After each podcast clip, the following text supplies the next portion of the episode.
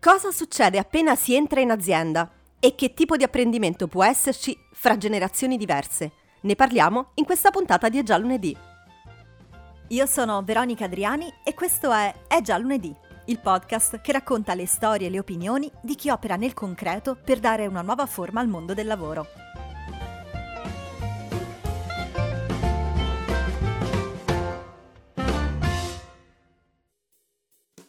Buongiorno e benvenuti in una nuova puntata di Aggia Lunedì.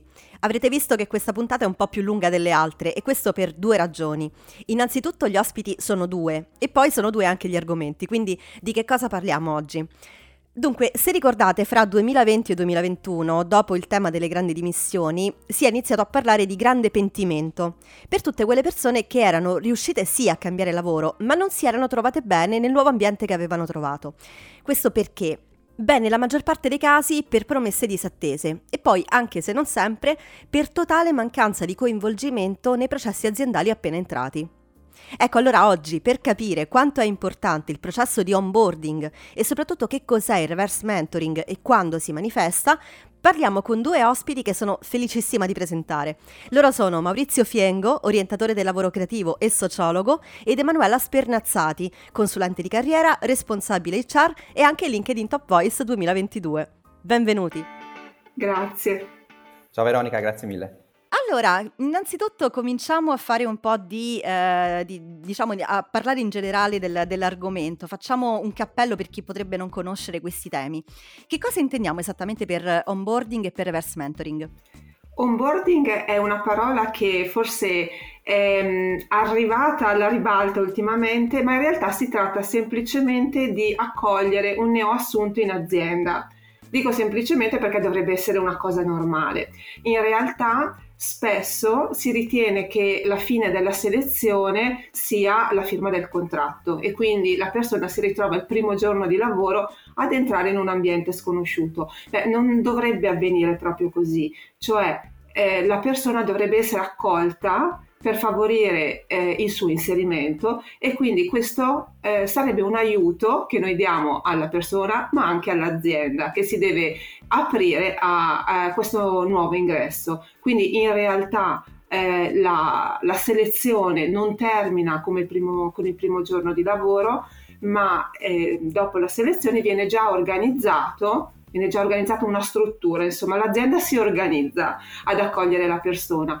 E, o almeno dovrebbe farlo. Esatto, esatto, dovrebbe farlo. Diciamo che ultimamente abbiamo scoperto che procedere in maniera corretta anche in questa fase è molto utile. Eh, ripeto, sia per il neoassunto che per l'azienda. Addirittura l'onboarding dovrebbe iniziare prima, quindi spesso certo. si danno informazioni alla persona già, già, prima, già prima che arrivi e visto che comunque l'ingresso è un momento critico e io con critico intendo non positivo o negativo ma importante che potrebbe fare la differenza. Quindi facilitare l'inserimento porta vantaggio a, ad entrambe le parti, quindi eh, aiuta proprio a um, ottimizzare questo momento. Assolutamente sì. Maurizio, tu sicuramente da sociologo hai qualcosa da aggiungere su questa parte. Eh sì, perché sai, si parla tanto di onboarding, no? Oggi legato chiaramente alle aziende, quindi al mondo del lavoro, e sembra un fenomeno completamente nuovo, ma in realtà è un fenomeno tipico, quasi naturale, che viene studiato dalla sociologia attraverso il processo di socializzazione. Questo perché? Perché in effetti appunto Emanuela no, parlava di un nuovo ingresso, quindi appunto un nuovo arrivato. Ma in effetti se noi ci pensiamo, anche noi no, quando appunto nasciamo, pian piano cresciamo, certo. siamo dei nuovi appunto arrivati eh, in questa società. Però mi vengono in mente degli esempi, però tutti noi no, pian piano impari- impariamo a capire come comportarci in determinati momenti. Non so, sappiamo che a Natale si fanno i regali, sappiamo che si fa l'albero, ma come si arriva appunto a questo? Cioè chi, chi ci tramanda no, queste cose? Ad esempio appunto ovviamente la famiglia, poi la scuola, eccetera, eccetera. E questo è appunto un processo che prende il nome di socializzazione, perché tutti noi comunque sappiamo che non può esistere chiaramente appunto una società senza la cultura e per diventare membri di quella società dobbiamo interiorizzare questa cultura, che è poi un po' quello che avviene con le aziende, cioè noi dobbiamo appunto interiorizzare la cultura di, di questa azienda. Ovvio, normalmente appunto la socializzazione, quella tipica come avviene in azienda, c'è quello più grande, quindi il genitore o il nonno che appunto insegna al, al, più piccolo. Però sai Veronica a volte cosa succede? Poi che pian piano crescendo i ruoli si ribaltano, perché magari il nonno ci insegna ad allacciarci le scarpe, però poi più avanti siamo noi che appunto abbiamo spiegato al nonno come si utilizza WhatsApp o il computer. E questo appunto in sociologia prende nome di socializzazione alla rovescia e questo lo collego molto al mondo del lavoro. Assolutamente, è importantissimo, se ne sta parlando tra l'altro molto perché proprio nelle aziende con il cambiamento che sta avvenendo in generale, non solo nel mondo del lavoro ma nel mondo to cure, è importante avere anche delle competenze che forse non sono sempre considerate così eh, rilevanti o magari non si prendono in considerazione da subito. E immagino che questo nelle aziende ora si sta invece considerando, cioè quanto è importante il ruolo dei più giovani, diciamo, e dei più vecchi, anche se non è una questione anagrafica ma più di, di competenze, eh, credo, di esperienza esperienza forse, non so Emanuela, dimmi tu se, se ho azzeccato. Certo, considera che in questo momento in molte aziende ci sono quattro generazioni diverse, alcune volte tre, forse nelle più, eh, più, frequentemente tre. Comunque ci sono generazioni molto diverse. Secondo elemento, le generazioni di oggi sono molto diverse tra loro, cosa che non succedeva prima. Sappiamo benissimo il motivo, sappiamo che la conoscenza si propaga in maniera molto più veloce, quindi se un tempo il nonno poteva insegnare al padre, il padre al figlio praticamente le stesse cose, oggi non è così. Quindi avere mh, tre diciamo 3-4 generazioni diverse in azienda può creare dei problemi se le generazioni lavorano una contro l'altra o può portare dei grandissimi vantaggi. Quindi è per questo che in, in azienda ora, oltre al concetto di mentore che prendiamo ancora dall'Odissea, da Ulisse e torniamo indietro, c'è anche il reverse mentoring, cioè partendo dall'esempio della General Electric del 1999, eh, eh, proprio mh, mm, in cui il CEO invitò i suoi manager a eh, trovare delle giovani risorse che spiegassero loro l'utilizzo di internet. E io vorrei anche dire, al di là di spiegare la tecnica, quando io mi immagino un giovane appassionato di internet, ma poi, do, poi, di digitale, poi di social, eccetera, può spiegare con passione questa cosa a qualcuno che invece se l'approcciasse come un dovere, come un qualcosa di difficile, come un qualcosa di strano, eh, non lo farebbe, non lo imparerebbe nello stesso modo. Quindi mm, e non si tratta, mm, non mi vorrei fermare solo alla tecnologia, vorrei dire che il confronto fra generazioni vogliamo pensare ad esempio nel marketing, quanti vantaggi ci può portare, vogliamo pensare a, mm, a tutto quello che è il, ehm, l'ampliamento del nostro mindset e quindi il superamento di alcuni limiti che noi stessi ci poniamo, ma anche l'arricchimento perché non facciamo generalizzazioni, però sicuramente la forma mentis di una persona di una certa età è diversa per cultura, perché è cresciuto in determinati momenti, perché è in un suo momento di vita. E anche senza voler schematizzare troppo, il fatto di mettere a confronto punti di vista molto diversi può dare un buon risultato. Può, dico può, perché anche nel reverse mentoring bisogna avere una grande attenzione, una, eh, diciamo, preparare le persone ad accogliere qualcosa di diverso come qualcosa che li può arricchire. Quindi anche su questo eh, bisogna, por- bisogna, creare cultura, secondo me, in, in, questo modo. Però se ne sta parlando, se ne sta parlando davvero molto. E mentre parlavi, Emanuela, mi veniva in mente, a proposito di cultura, eh, quanto può essere importante l'ingresso di un ragazzo all'interno di un'azienda eh, che si sta approcciando, per esempio, ai nuovi linguaggi di genere. Cioè immagino per esempio che all'interno di un'azienda ci siano delle, dei ruoli eh, che eh, meglio di altri possono spiegare proprio la cultura che c'è dietro, anche tutto il dibattito, perché penso che un ragazzo oggi sia molto eh, impegnato anche a livello personale, non solo professionale, su certe tematiche o sull'ambiente, poniamo il caso, non so, mi vengono in mente le tematiche più sensibili per i giovani. Ecco, questo credo che sia... Mm, insomma, qualcosa che, che può entrare nel nostro discorso, forse.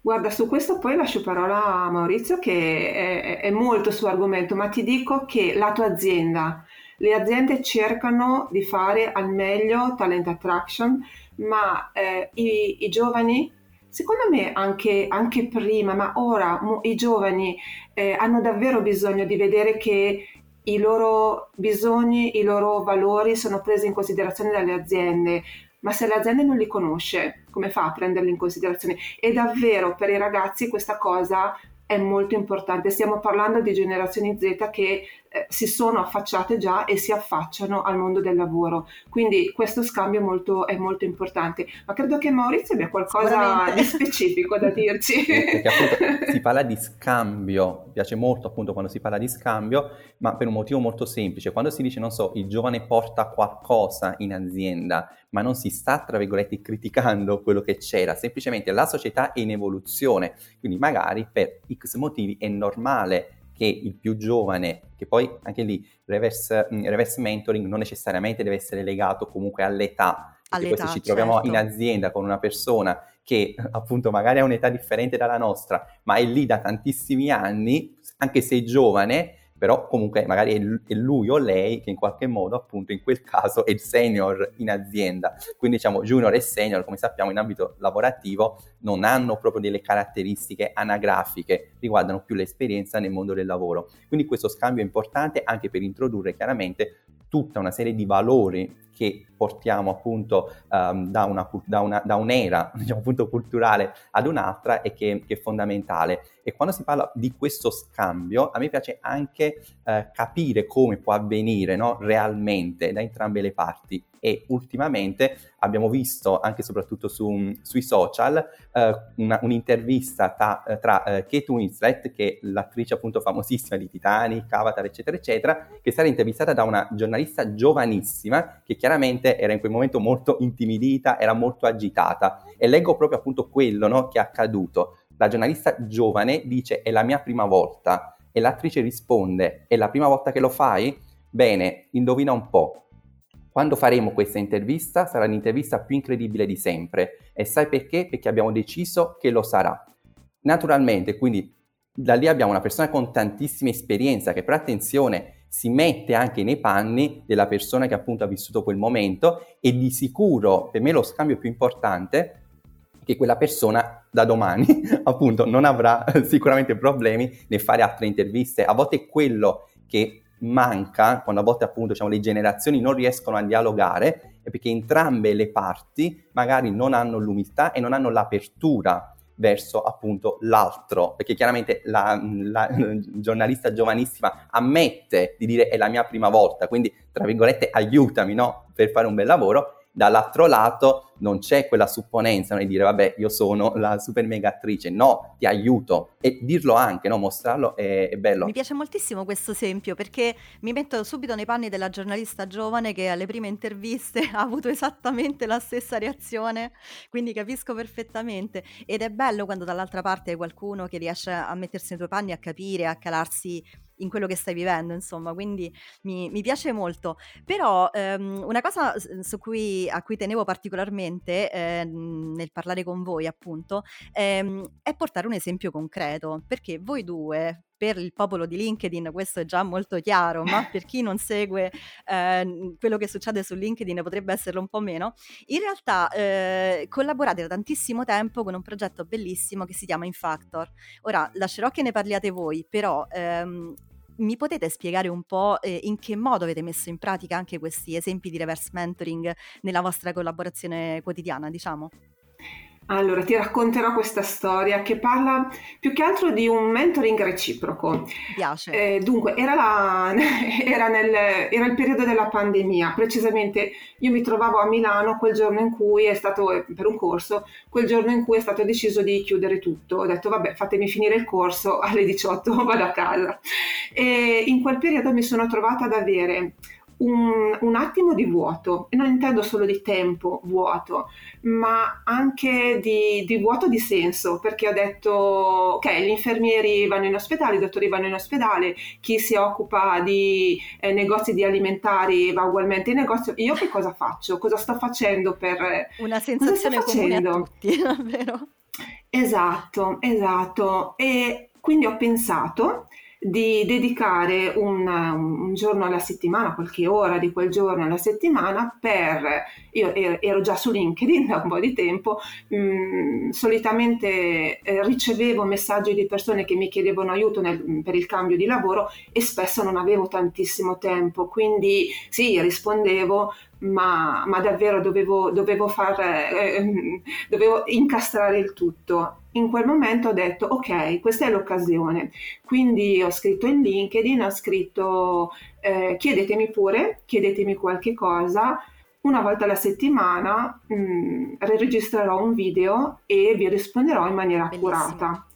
Mm, però a me non piace lavorare da sola, mi piace lavorare con altri. Quindi dopo la prima volta subito ho pensato, ma perché devo farlo da sola? E ho chiesto alla rete, quindi mi sono, arrivate, eh, mi sono arrivati i quesiti, ma ho chiesto anche alla rete, ok, in base a questo quesito, chi vuole aiutarmi a rispondere? Perché eh, a volte erano quesiti tecnici, per cui la mia parte era di risposta rispetto al come faccio a candidarmi, ma magari il settore non era il mio, quindi ho chiesto in questo senso. Ovviamente chi è che risponde subito? Maurizio. È Maurizio. E cominciamo a fare questa cosa insieme.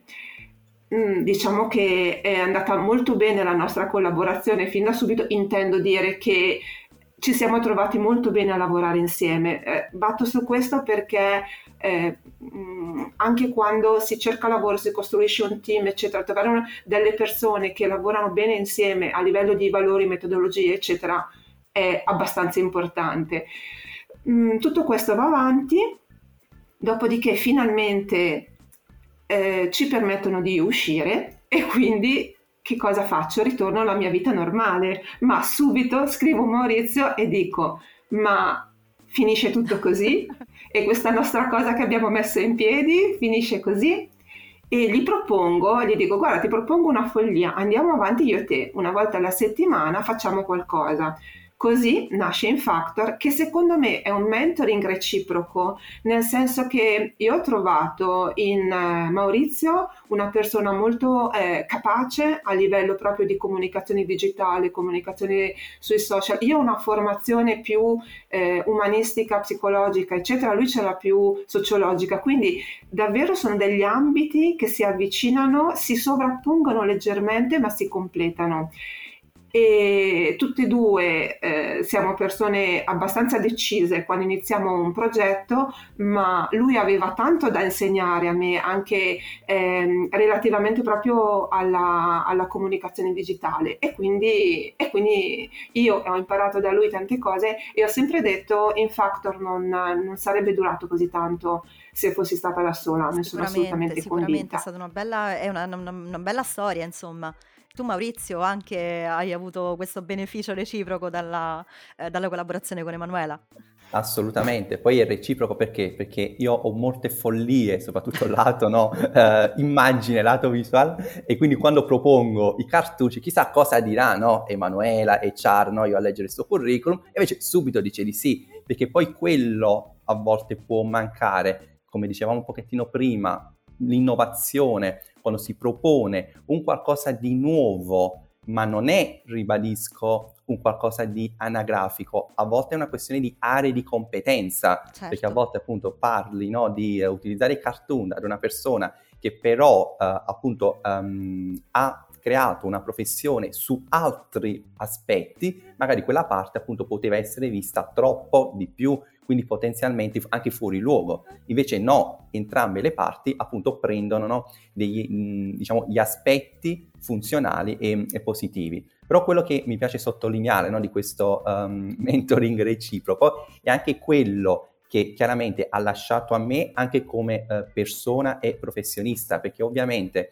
uh, mi, mi, viene in mente, no? mi veniva in mente adesso mentre parlava Emanuela, Confucio cosa diceva? Se sei la persona più intelligente nella stanza, sei appunto la, nella stanza sbagliata. E io scappo sempre da quelle stanze. Con Emanuela cosa accade? Che ovviamente avendo molte più esperienze di me in, di rilievo in contesti aziendali, ovviamente voi o non voi, io devo sempre alzare l'asticella perché appunto mi interfaccio con una persona che magari mi, da, mi dice qualcosa, dico ma cosa ha detto? E quindi per forza appunto devo andare a cercare, appunto fare delle ricerche, approfondire. Quindi naturalmente è anche uno stimolo no? per crescere, per migliorarsi, eccetera, eccetera. Per esempio Emanuela è una persona che è sempre, cioè una professionista, ripeto, con il curriculum affermato, eccetera, eccetera, ma sempre in formazione. Questo appunto è un altro aspetto importante, no? che, che che, che, mi trasmette e quindi no, cioè nessuno mai è arrivato e appunto devi crescere, crescere, crescere. Quindi questi sono aspetti che poi ti fanno crescere appunto come persona, come professionista ed è, e a mio avviso anche questo il, il segreto di Infactor perché noi viviamo ogni, veramente ogni oltre che ogni intervista, ma tutta la preparazione, cioè la scelta dell'ospite, che ci porta anche ad imparare chiaramente dagli stessi ospiti, perché appunto noi magari appunto facciamo delle domande e loro poi appunto ci, ci insegnano tanto, oltre poi chiaramente no, a conoscere persone, come nel tuo caso Veronica, che sei stata nostra ospite. Quindi... Infatti mi trovo molto in quello che stai dicendo, perché per me è stata esattamente la stessa cosa. A parte vorrei sottolineare la potenza della rete di LinkedIn, cioè il fatto che effettivamente si riesce davvero a creare delle relazioni dal digitale e invece poi a incontrarsi, anche se a distanza, ma insomma a conoscersi incontrarsi. E poi chiaramente a imparare sempre qualcosa. E a questo proposito, infatti, mh, mhmm, vi volevo chiedere, visto che si parla appunto di mentoring, quanto è importante avere un mentoring, un mentore, scusate?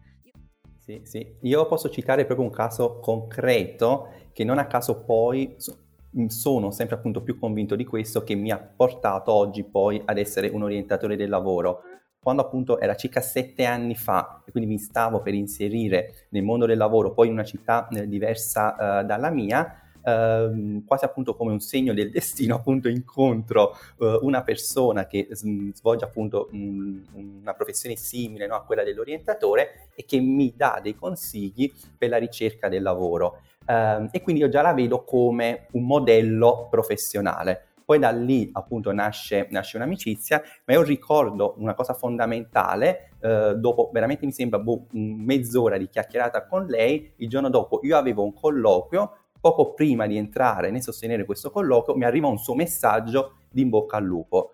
Questo tipo appunto di rapporto eh, io lo porto dietro anche nel mio lavoro quando poi seguo le persone. Quello appunto è un modello concreto di come si fa questo lavoro ok, ma noi lavoriamo con le persone, non siamo delle macchine certo. che appunto dobbiamo assemblare dei pezzi, noi appunto lavoriamo con delle persone, quindi così come io chiaramente no, ho avuto una carica in più, sono stato um, contento appunto di uh, aver ricevuto questo tipo di supporto, ovviamente cerco appunto di portarlo. Non a caso poi da lì nasce appunto comunque un rapporto che va anche oltre poi diciamo la sfera professionale e ancora oggi mh, questa persona che appunto si chiama Barbara, non dico il cognome perché appunto è timida, eh, è ancora no, diciamo, una delle prime persone che è sempre aggiornata sulle mie scelte professionali e non solo. E quindi è assolutamente importante avere un punto di riferimento. E tu, sì. Manuela, hai avuto anche tu un mentore o, o hai, sei stata mentore per qualcuno magari?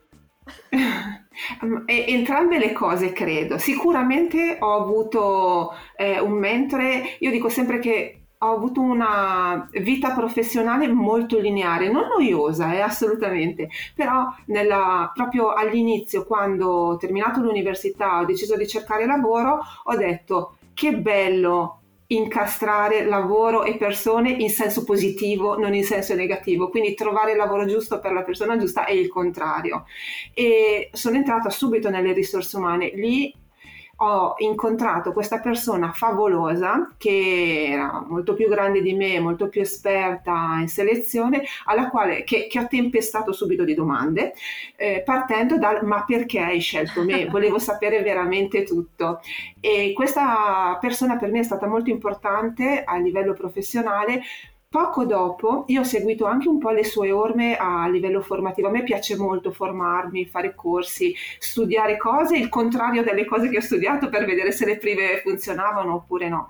Quindi lei mh, mm, era, era, era, molto brava in alcuni aspetti, come la lettura del, del, linguaggio del corpo, come la programmazione neurolinguistica. Io poi ho voluto fare l'analisi transazionale per vedere se funzionava bene oppure Bellissimo. no. Però ecco, mi, lei mi ha dato molta ispirazione e io spesso, specialmente nei primi colloqui, ecco, mi, mi serviva come esempio ehm, proprio pensare a lei e quindi eh, quando mi capitava, ecco lì eh, ci sono state molte situazioni in cui io ero giovane ma dovevo selezionare delle persone ben più grandi di me, oppure dovevo parlare con i responsabili del personale di aziende grandi quindi queste persone più grandi di me e io dovevo andare da loro a proporre dei servizi spiegando loro che con i miei servizi avrebbero, avrebbero potuto lavorare meglio. Mi è capitato una volta una persona che mi ha detto signorina si sieda che glielo spiego io come si lavora meglio.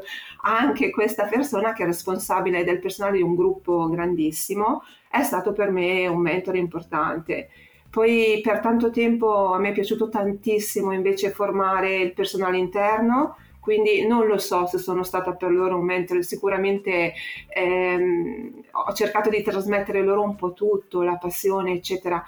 E ehm, anche questo aspetto del mentore, al di là del lavoro, ma anche nella vita, eh, quando poi ho studiato per diventare coach, ci sono proprio degli esercizi dove ti chiedono di pensare a qualcuno che ha quella caratteristica che tu vorresti sviluppare e cercare di immedesimarti, cioè prima di osservarlo, di vedere come fa, eccetera, mh, mm, e, e, di chiederti cosa farebbe lui in, in quella situazione, come, dove and- andrebbe a recuperare le energie, eccetera. Quindi ho continuato ad applicare questa cosa anche con alle volte anche persone che non conosco. Parlavamo anche di LinkedIn, eccetera. Anche su YouTube trovi un sacco di interviste di personaggi eh, famosi. Non so poi cosa loro siano nella realtà, ma quello che a me arriva è un'immagine che io posso richiamare nel momento in cui ho bisogno di richiamare una certa eh, caratteristica certo. che ho, che però devo potenziare. Quindi mh, mm, al di là del fatto che il mentore sia reale oppure no, eh, poi ti, ti, dico una barzelletta, mio padre mi ha insegnato a nuotare lui non sapeva nuotare, quindi io da questo dico sempre, ci sono persone che ti possono ispirare. lui me lo spiegava in teoria e diceva, ma... quindi eh, secondo me è un po' è un po' come avere una stella, insomma, è un po' come avere qualcosa. E poi ne puoi avere uno, un esempio ne puoi avere uno per qualsiasi situazione. E può essere una persona che è davvero il tuo mentore sa di esserlo oppure può essere qualcuno che tu ti scegli e lui non lo sa. È vero. e del resto penso che ognuno di noi abbia avuto uno o più mentori nella, nella propria carriera, magari loro non lo sanno, però è, è così, no? Ma se volessimo invece, diciamo, um, calare eh, questo concetto nella, nella, realtà aziendale, vogliamo fare qualche esempio di, di mentoring, reverse mentoring, insomma, come, come, funziona poi nella vita quotidiana? Allora, ti dico che eh, sono eh, sono ancora mm, situazioni un po' nuove, perlomeno per l'Italia, dove trovi una bibliografia sulle grandi aziende, quindi ovviamente eh, KPMG, General Electric, IBM, Fidelity, addirittura Adecco, che è in realtà che io conosco meglio, essendo, mm-hmm. avendo lavorato per tanto tempo con loro, ancora avendo contatti con loro. Mm, purtroppo sono ancora cose che noi vediamo eh, un po' passare sui media, eccetera, e, mm, e quindi insomma so, sono ancora un pochino distanti dalla, dalla, realtà quotidiana, però ecco, quello che si fa è sicuramente eh, preparare l'azienda, creare una cultura, abbinare bene eh, il mentore al mentee, cercare di ehm, creare coinvolgimento, spiegare che questo aiuta nel long life learning, ehm, cercare quindi di, di, creare una cultura dell'apprendimento, di, della condivisione, eccetera. E anche qua ci sono molti strumenti così, quindi o modalità perlomeno, quindi può essere one to one, si possono invece fare come dei focus group, quindi delle discussioni di gruppo, eccetera. Secondo me, però, al di là di eh, queste, questi esempi che poi diventano best practice, che ci possono eh, aiutare veramente molto, che però magari vediamo in aziende spesso straniere o spesso molto grandi. Se noi però guardiamo nelle aziende anche eh, di dimensioni un po' più piccole, vediamo che spesso il, il, il, la figura del mentore si crea quasi naturalmente. Sì, se queste persone hanno eh, quel carisma e quella voglia, quella generosità anche da un certo punto di vista di lasciare il segno, lo, lo, trovi anche in maniera eh, eh, spontanea all'interno delle aziende. Io questo lo vedo, nelle mie aziende clienti lo vedo, un po' come la leadership, certe volte dico, eh, magari c'è il capo e poi c'è quella figura che vedi che ha più leadership del capo, più leadership, eh, più carisma, eccetera. E, ed è una cosa che avviene naturalmente. La stessa cosa anche per il contrario. Io ho un sacco di esempi di di aziende normalissime che non hanno mai pensato di applicare best practice particolari, nelle quali ad esempio i, non lo so, pensa a un'azienda padronale, per mm. grande che sia, comunque è padronale. E il, il, il padre e la madre devono, vogliono lasciare l'azienda ai figli. Eh, spesso nelle aziende che vedo i figli fanno esperienza altrove, ritornano e hanno comunque delle conoscenze in dote che vanno oltre la digitalizzazione, eccetera. Sì. Ecco, e spesso, non sempre, quando queste cose funzionano, i, i genitori accolgono il nuovo che i figli portano e anche lì c'è sempre un mentoring e un reverse mentoring insieme perché ovviamente, come diceva Maurizio, eh, chi, chi, è in azienda, in questo caso chi l'ha creata, la conosce e quindi passa informazioni, ma anche chi arriva e che magari, succede spesso, è stato a fare esperienza in realtà o concorrenti o distanti, porta quindi un'altra visione, oltre a portare l'entusiasmo, ehm, la, l'amore per tutto quello che è digitale, eccetera, eccetera. Quindi molto spesso, nonostante non ci sia eh, una, mm, una decisione, magari non sanno neppure che esiste la parola reverse mentoring o mentoring, però, però questo succede e, e, aiuta veramente tanto. E Maurizio, dal punto di vista sociologico, c'è qualche processo che entra in atto quando eh, ci si trova appunto in queste situazioni in azienda? Eh, sì, chiaramente avviene mh, c'è appunto un aspetto no, subito da considerare è che parliamo, come dicevamo prima, no, di due generazioni che devono dialogare, potrebbero esserci diciamo, pregiudizi da entrambe le parti, però restando proprio su un caso concreto, no? perché mh, ricordo appunto un po' di tempo fa una ragazza mi dice che il sociologo sembra un po' come il coccodrillo, cioè come fa, cosa fa, come fa il coccodrillo, cosa fa il sociologo, e in effetti appunto è vero. Quindi ok, sono orientatore del lavoro, però alla fine il mio essere sociologo si applica sempre, no? dico che osservo molto quello che mi circonda, perché è un'intervista molto concreta e stiamo partendo spesso no, da delle storie Uh, per parlare di reverse mentoring, uh, cosa ho fatto appunto? Ok, dobbiamo parlare di reverse mentoring, quindi ho a mia volta appunto intervistato, diciamo così, uh, una mia risorsa. Le risorse sono le persone che seguono i percorsi di ricerca del lavoro. Okay. Non mi piace parlare di utente, perché l'utente magari lo trovi all'ufficio anagrafe, al comune, a fare la carta d'identità, il disoccupato, l'inoccupato è la categoria che utilizza l'INPS, noi parliamo di persone, okay. quindi appunto risorse. Giusto. Appunto a questa risorsa che si chiama Rosa dico, ma scusa, ma tu cosa hai pensato quando sei venuta da me mi hai visto così giovane. E anche lì bisogna aprire una parentesi. In Italia 33 anni sei considerato appunto giovane nel mondo del lavoro.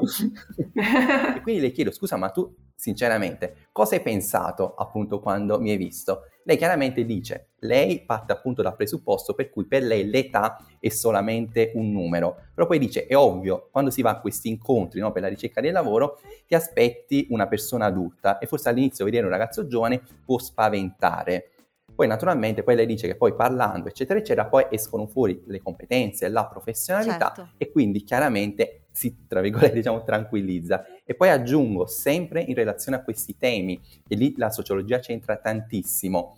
Uh, le, mischiare, diciamo così, appunto, le generazioni può essere utile perché magari mi viene in mente nella nostra professione, uh, se noi ci confrontiamo tra simili, magari può esserci anche in modo mh, involontario un atteggiamento di chiusura, soprattutto se abbiamo bisogno di un qualcosa. Cioè faccio un esempio stupido, se un mio coetaneo magari è in difficoltà in quel momento e sta cercando lavoro, il fatto di chiederlo appunto ad una persona della sua stessa età che in quel momento può sembrare tra virgolette realizzato può metterlo in difficoltà così come se uh, l'ex diciamo appunto un manager in quel momento in difficoltà di 50 anni parla con un'altra persona di 50 anni che in quel momento è il manager, non so, dell'agenzia per il lavoro, può essere in difficoltà. Quindi invece il fatto appunto di rapportarsi con una persona che per percorso e anche distante, no? anche da un punto di vista anagrafico, si può generare una maggiore apertura. Infatti mh, questo appunto noto che magari quando parlo con persone che hanno qualche anno in più di me,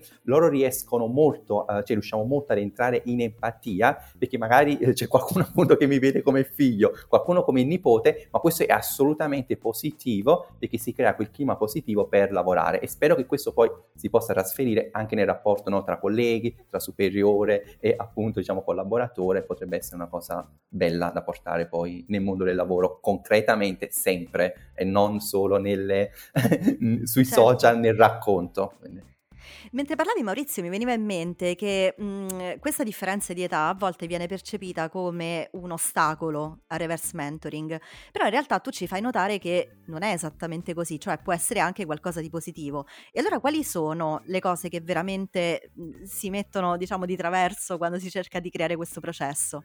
Eh, sì, sì, vabbè, quello avviene a mio avviso quando dall'altro lato, cioè da entrambe le parti, non c'è quella mh, appunto apertura. Un po' di tempo fa ho scritto un post dove dico il nuovo non scaccia via il vecchio. Questo appunto dobbiamo certo. appunto capire, nel senso che il nuovo può portare qualcosa in più. È ovvio che il nuovo, come sempre, può destabilizzare. Faccio appunto dei percorsi no? anche in gruppo di ricerca attiva del lavoro quando parlo di LinkedIn a persone mh, che hanno sempre appunto eh, magari mai cercato lavoro, perché un tempo non si cercava neanche lavoro, non c'era neanche il curriculum, 30 anni nella stessa azienda, è chiaro che ovviamente questo all'inizio può, diciamo appunto, destabilizzare. Eh, però poi se dall'altro lato c'è, eh, a volte ci sono appunto dei muri, cioè, a sì. volte appunto ci sono appunto dei casi in cui io dico guarda, io non vengo pagato da LinkedIn, se ti dico che LinkedIn è uno strumento che appunto funziona e funziona ti faccio vedere i numeri, ti faccio vedere quello che hanno raggiunto le altre persone. Si cerca ovviamente di avere un atteggiamento propositivo, Ovvio, ehm, non possiamo appunto completamente eh, cambiare chi invece appunto ha quella rigidità e lì è veramente appunto molto molto difficile superarla. Se invece dall'altro lato c'è quell'apertura, anche quella curiosità, all'inizio è anche normale avere un minimo di diffidenza, cioè non, non, non nego che appunto questo possa essere normale, però un conto è la diffidenza, un conto è, un conto è la chiusura. Quindi essere aperti da un lato, indipendentemente dall'aspetto anagrafico intendo, dall'altro lato però avere comunque l'umiltà, quell'approccio costruttivo e non far sentire mai l'altra persona in meno. Certo. Io ti, sì, ti sto trasmettendo delle competenze, ma semplicemente appunto perché ce le ho e domani le avrai anche tu. Avere questo approccio mai competizione, mai una gara tra due generazioni, tra due profili, tra due persone. Poi sai, si può anche tornare sui propri passi, penso, no? Cioè rendersi conto magari che qualcosa può essere fatto meglio, però ecco, come dici tu, sminuire l'interlocutore non è mai una strategia vincente, né eh, diciamo tra umanamente né tantomeno in azienda. Penso che Manuela sia d'accordo su questo.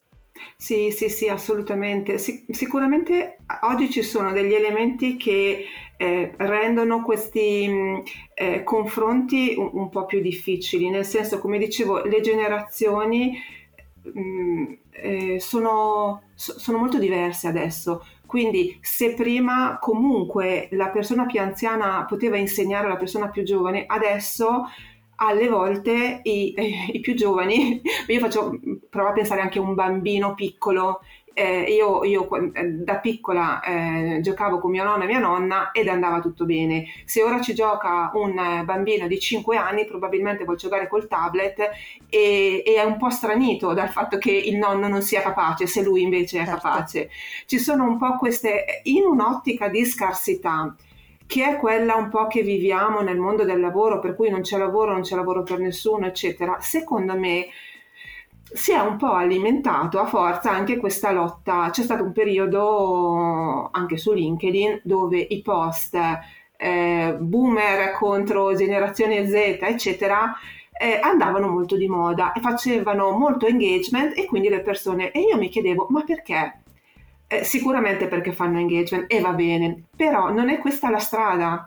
Se, nel mio punto, io, io parlo eh, dal punto di vista di un'ottica di scarsità o un'ottica di ricchezza, cioè se vado nell'ottica di scarsità non c'è lavoro, allora ok, mors tua, vita mea, eh, va bene, ma eh, ottica di ricchezza non vuol dire che per carità c'è, c'è, ricchezza per tutti, ma intendo dire proviamo, proviamo a vedere dove invece mi devo spostare per fare questa cosa, quindi unisci il fatto che la paura per il diverso è, è, insita nel nostro cervello perché il diverso potrebbe, essere, voler, potrebbe voler dire pericolo e il nostro cervello rettile la pensa ancora così già dall'uomo di Neanderthal. Quando arrivava un uomo vestito in maniera diversa voleva dire che veniva da un altro eh, territorio e quindi mm, mm, arriva qua chissà che cosa vuole.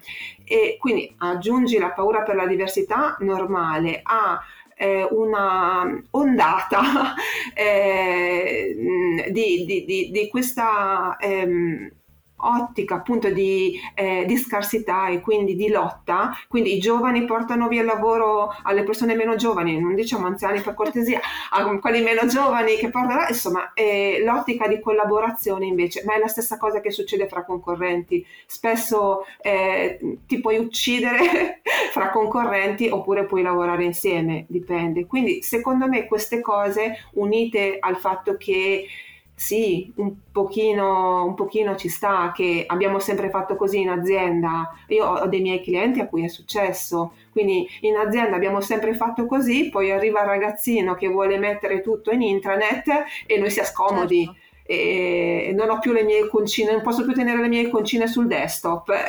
e quindi, Perché come ehm, diceva Maurizio, anche, c'è anche il fatto no, che bisogna mettere in discussione quello che si è sempre fatto diventa difficilissimo. Eh sì, e se, se, lo vedo come un sei arrivato e eh, mi hai creato un problema perché ero abituato così, ecco, la curiosità che diceva Maurizio è proprio, è proprio questa, è il dire ok, vediamo se questa cosa che mi stai dicendo sicuramente all'inizio mi farà fare più fatica però vediamo se poi, se poi mi aiuta. Infatti quando, quando si parla di eh, reverse mentoring, di solito i passaggi sono proprio avere delle aspettative precise, spiegarle in completa trasparenza, scegliere persone che abbiano volontà di imparare, che abbiano fiducia. Ovvio che ci saranno persone che fanno più fatica, non partiamo da quelle cioè non è necessario adesso che tutti debbano aderire a un progetto, eh, però ci sono proprio dei passaggi da seguire, soprattutto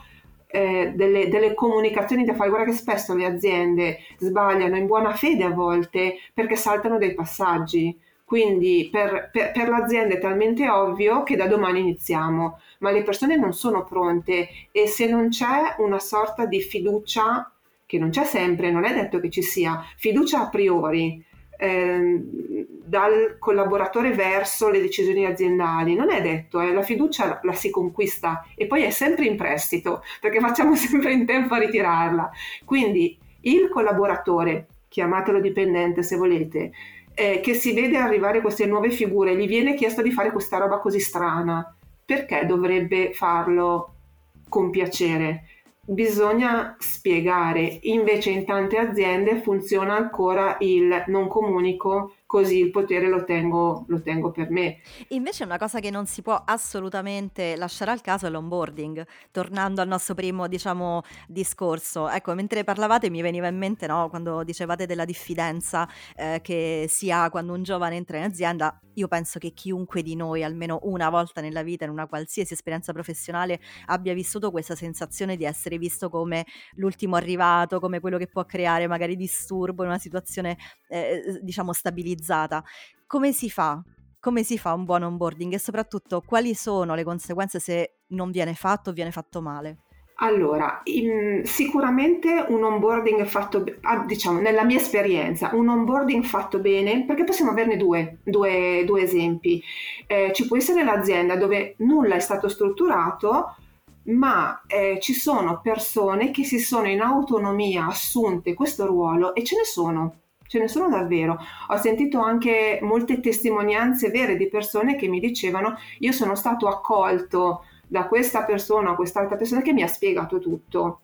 Ok, secondo me le, le, procedure, i processi, le standardizzazioni in un certo senso servono nella misura in cui nel migliore dei mondi possibili ciascuno si prende la sua responsabilità e fa del suo meglio, però nel caso in cui non fosse così, io ho una struttura che per, mi permette eh, di fare in modo che questa cosa sia replicabile anche in altre circostanze. Quindi un onboarding fatto bene prevede che eh, allora intanto ci sono tipologie diverse di aziende. L'azienda che ha un'assunzione all'anno forse non eh, procede in questo modo, però l'azienda che ha diverse assunzioni in contemporanea o non in contemporanea, sceglie di strutturarli in un certo modo. Preciso che un buon onboarding fa in modo che la persona oltre a sentirsi accolta e sentirsi subito a suo agio, diminuisca anche il periodo in cui non è produttiva eh, ma, ma, deve imparare, quindi è diminuito certo. questo, questo, momento. Eh, allora, come, come, lo strutturo? Beh, all'inizio, prima, prima, davvero prima che ci sia la persona, le eh, risorse interne dai manager, eccetera, devono cominciare a immaginarsi quali sono i bisogni di questa persona nel momento in cui arriva. Quindi eh, alcune informazioni probabilmente verranno date prima, altre durante, però quello che si fa è si organizza proprio dal prima al primo giorno, in genere ci sono anche, ora ci sono anche molte piattaforme per semplificare questa cosa, che definiscono le attività da fare prima, quelle del primo giorno, della prima settimana, si arriva addirittura fino ai tre mesi. Io di solito dico che perlomeno finché non è terminato il periodo di prova lo possiamo considerare un periodo importante da monitorare. E quindi ci sono, ehm, non so, ad esempio l'intranet, moltissime aziende eh, preparano in intranet tutti i documenti che riguardino eh, regolamenti, eh, norme sulla privacy, GDPR, sicurezza. Considera che fanno delle pillole di formazione, ora si usa molto la formazione molto breve, dai C- 3, 4, 5, massimo 15 minuti con dei quiz, dei video, insomma in modo che sia un pochino più piacevole, ma primissima l'accoglienza, quindi di solito è o, o è l'HR che l'ha accolto oppure, oppure un manager. Poi c'è la figura del bud Buddy che è stata istituita, mi fa un po' ridere questa cosa, però è utilissima, è, è, è utilissima perché è una persona che magari è anche tuo pari, alla quale ti puoi rivolgere perché mm, magari non tutto ti va di chiederlo al tuo futuro, al tuo capo. E quindi Sai anche cosa? Quelle piccole cose che magari non vengono mai tenute in considerazione ma sono fondamentali, quindi proprio le, le questioni di diplomazia, esatto. come muoversi all'interno di un contesto esatto. che non eh. Sì, perché di solito io consiglio di avere proprio, oltre ai regolamenti, anche un culture book, ad esempio quando lavoravo con la mia azienda aveva sedi altrove e la sede eh, in America era molto più avanti di noi su questa cosa, quindi mi aveva mostrato questi documenti e poi li avevamo applicati in Italia, quando sono arrivata io alla realtà italiana italiana era piccolissima, era tutta da strutturare e quindi kit di accoglienza, video di saluto del CEO, ehm, culture book, eh, le immagini, video, eccetera, il giro dell'azienda, la presentazione ai, agli, agli altri team, ma eh, quello che ad esempio per me è stato, io ci ho tenuto tantissimo che la persona eh, arrivata in, in azienda avesse piena padronanza, quindi conoscesse perfettamente quale sarebbe stato il suo percorso formativo. Poi c'è anche il sentiero di carriera che, che dura tutta la vita, ma perlomeno, ok, per i prossimi tre mesi noi ti chiediamo di apprendere queste cose, di arrivare a questo obiettivo. Hai a disposizione questi strumenti, hai a disposizione queste persone, hai a disposizione ogni mese, ogni 15 giorni, ah, un incontro con il tuo responsabile dove qua si apre un mondo sul feedback perché la persona Bellissimo. dovrebbe avere la libertà, cioè di solito in questo caso il responsabile o delle risorse umane oppure il responsabile della, dell'area chiede alla persona ok ti senti in linea con possiamo fare qualcosa per aiutarti? Ecco non, non sempre riusciamo certo. a chiedere un feedback però è anche il momento in cui si dice alla persona magari guarda non, non siamo al giusto livello abbiamo mancato noi in cosa? Non ti trovi bene per cose, quindi si può fare un ragionamento, si evita di arrivare al giorno eh, della fine del periodo di prova per dire eh no, mi spiace, perché, perché sarebbe un vero peccato per la persona che va via per le persone che restano, per l'azienda in generale, per eh, l'employer branding che si sta cercando di costruire e, e, quindi anche perché spesso ti dice si entra in azienda per il brand ma si esce per il capo o comunque per la situazione reale in azienda, certo. quindi farlo bene porta a più produttività, più retention, meno turnover, un clima migliore. È importante. Capita spesso anche che una persona entri in un'azienda eh, con determinate aspettative e poi cerchi lavoro subito dopo perché si trova delusa in qualche sì, modo. Sì, purtroppo mi è capitato di una persona che mi dicesse eh, non ho trovato quello che mi aspettavo e mi viene in mente una cosa, scusa per, per, per assonanza, non ho trovato la scrivania, nel senso mi è capitato mi è capitato oh, di seguire persone che mi hanno detto guarda che io il primo giorno di lavoro sono arrivato e nessuno sapeva che io dovessi iniziare, non avevo il computer o responsabili che hanno iniziato la loro attività senza che nessuno sapesse che quel giorno arrivava un nuovo responsabile, quindi tu hai un nuovo capo, ma, ness- ma, ma lo scopri perché lui si presenta. E succede. Qui mi rivolgo a Maurizio. Perché succede questo? questo? Che, quali sono le dinamiche che scattano nella testa di qualcuno che non ti dà la scrivania eh, al primo giorno mi, di lavoro? Mi fa venire in mente appunto un post che era stato messo in evidenza anche da LinkedIn che trattava un altro tema, ma da sociologo io lo generalizzo. La risposta è che tante persone, non tutte chiaramente, purtroppo oggi sono inaffidabili. Quindi appunto cosa accade? che uh, può essere il capo, può essere individuo dipendente, collaboratore, libero professionista e freelance, è molto appunto generalizzato. Quindi appunto inaffidabile, superficialità chiaramente porta, mh, mm, porta questo. Poi però credo che al di là del ruolo professionale, lì subentra proprio la persona. Uh, nel mio caso uh, non sono mai da un punto di vista istituzionale, diciamo così, ufficiale, eh, mentore, in quanto non, non, non, ho mai ricoperto un ruolo di essere superiore a qualcun altro, però mi sono state affidate okay. comunque delle persone che considero um, colleghe, che magari però devono appunto acquisire delle competenze pratiche per, per, quel lavoro e quindi naturalmente c'è un processo di formazione. Sono stati però degli onboarding, attenzione, non istituzionalizzati, no? come diceva prima eh, Emanuela, un po' per mancanza di cultura o perché magari non è un qualcosa di così frequente, eh, però in effetti anche a me viene detto, è stato detto comunque, eh, tipo dal venerdì al lunedì, Uh, sì, lunedì arriva appunto, affiancherà una nuova persona, però non sapevi mai appunto quando arriva, poi arriva lunedì.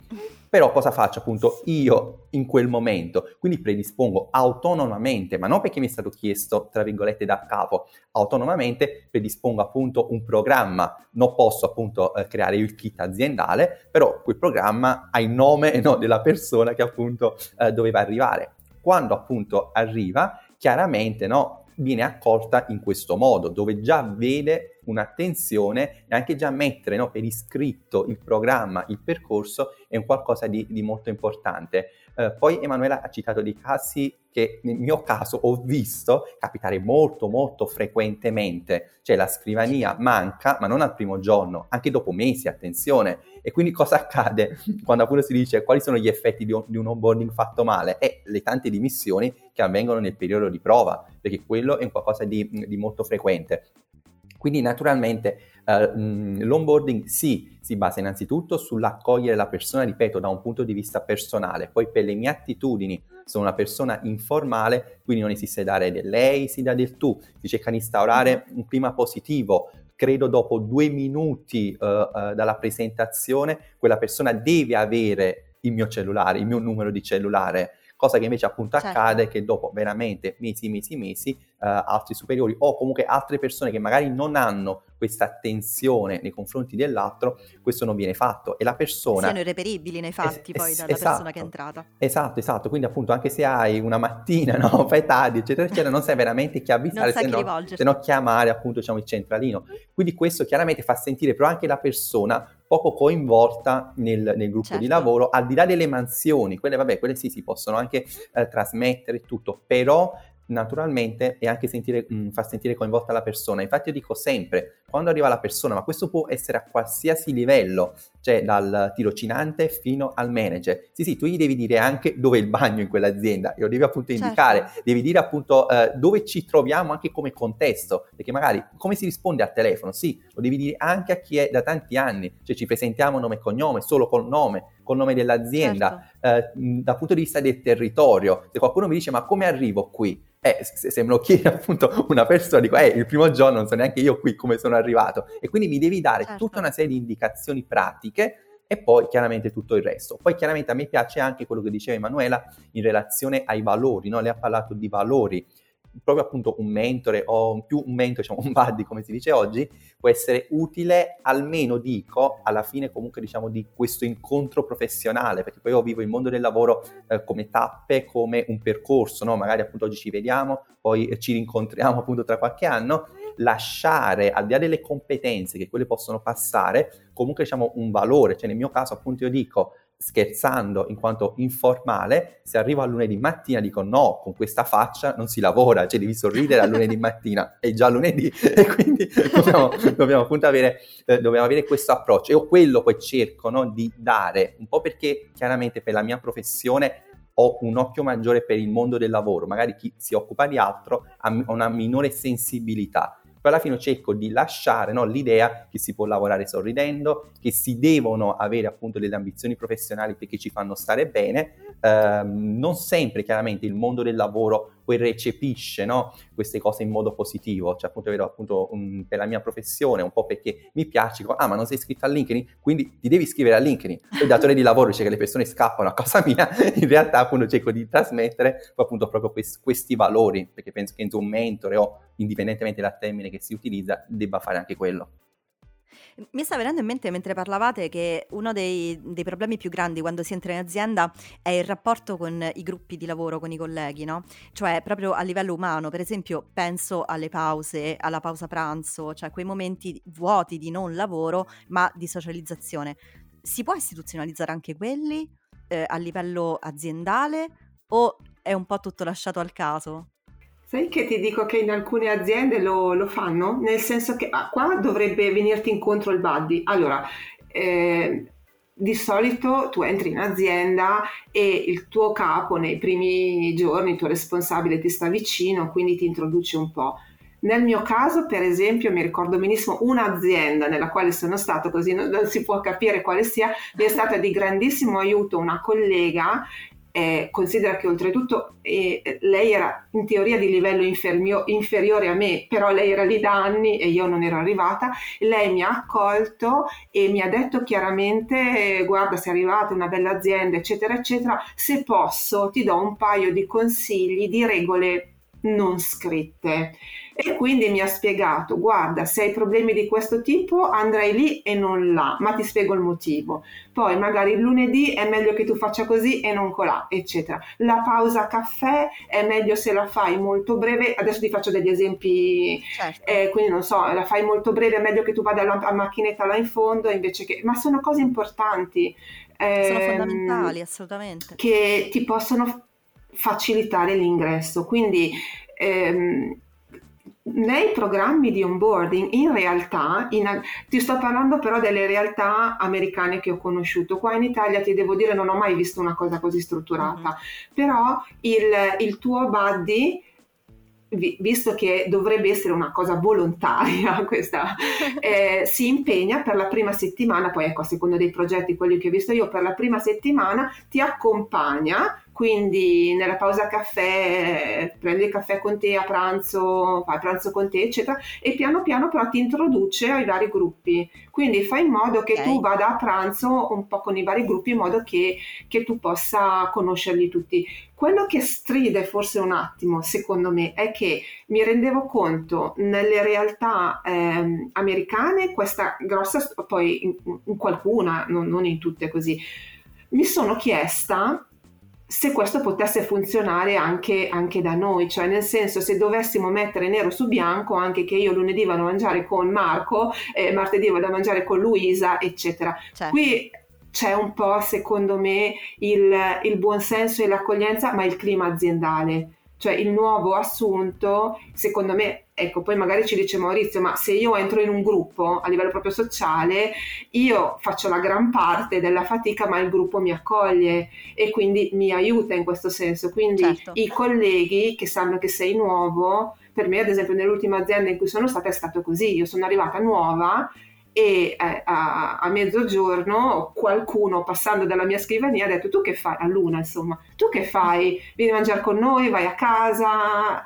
Eh, è stata una presa di responsabilità spontanea. Quindi okay. il buddy dovrebbe servire però a questo. Ok, allora noi siamo arrivati praticamente alla fine della puntata, siamo arrivati un po' lunghi alla fine della puntata, devo dire, ma è super interessante, quindi va benissimo così. Um, come sapete all'interno del podcast chiedo sempre agli ospiti di lasciare qualche consiglio di approfondimento per chi ci ascolta. Um, lo scopo non è sembrare super intelligenti e dare il libro migliore da leggere, ma trovare qualcosa che, vi, che rappresenta secondo voi davvero l'argomento che, che abbiamo trattato e che può interessare secondo voi anche a chi magari non ne sa abbastanza. Quindi che cosa ci portate sul tavolo oggi? Guarda, noi abbiamo pensato di essere un po' leggeri, ma ti dico anche il motivo. Bene.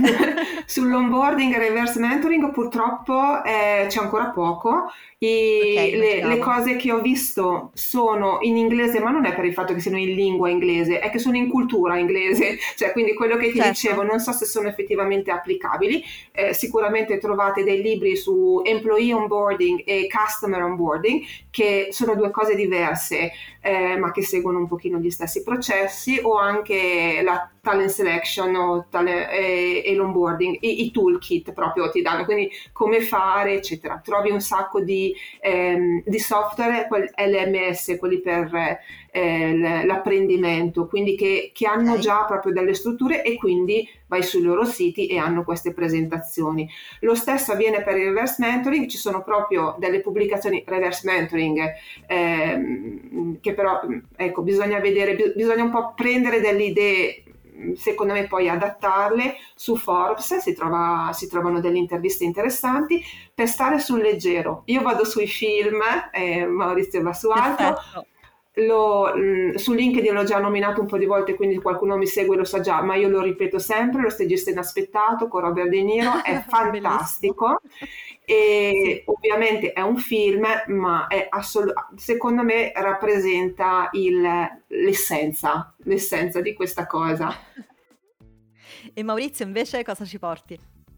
Eh sì, io vado sulla musica, no? Io chiudo oh, spesso i miei oh, caroselli, no? Con dei ritornelli, appunto, anche di canzoni, appunto, ma come sul LinkedIn quello? Sì. Vabbè, quello che abbiamo visto è una contaminazione no? di... Esatto, una contaminazione di generazioni. Mi viene in mente qualche anno fa, no? Fabio Rovazzi e Gianni Morandi. Quindi, appunto, abbiamo visto che il bambino, in pratica, che seguiva Fabio Rovazzi ha conosciuto Gianni Morandi, ma anche la nonna, appunto, ha conosciuto Fabio Rovazzi. E poi cosa accade? Appunto, che tanti, no? Poi replicano questo modello eh, diciamo appunto più recentemente, no? Orietta Berti con Achille Lauro e Fedez. Però poi la cosa bella qual è? Che poi anche tra di loro, quindi, appunto, cioè Gianni Morandi porta, diciamo, la sua community, no?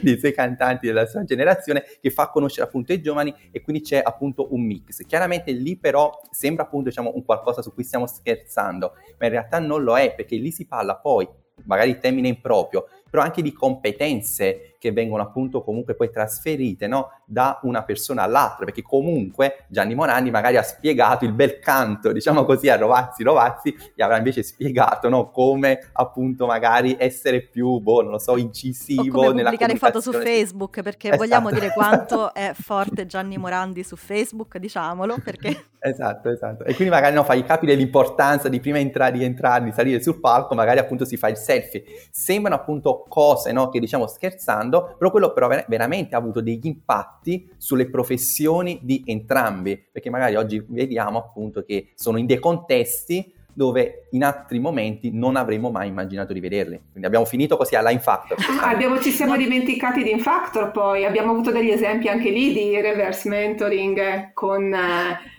eh, con eh, Paolo Nenci e Nuccia Alboni e figli, quindi c- c'è anche nelle nostre puntate. E allora questa è una cosa da mettere nel, nei consigli di approfondimento perché in Factor va seguito e basta, va seguito eh, perché ci sono sempre ogni, ogni, settimana cose diverse e veramente devo farvi complimenti perché raccontate le cose in maniera eh, insomma veramente diretta, semplice, chiara e, e, e, avete sempre ospiti interessanti, quindi che vi devo dire insomma.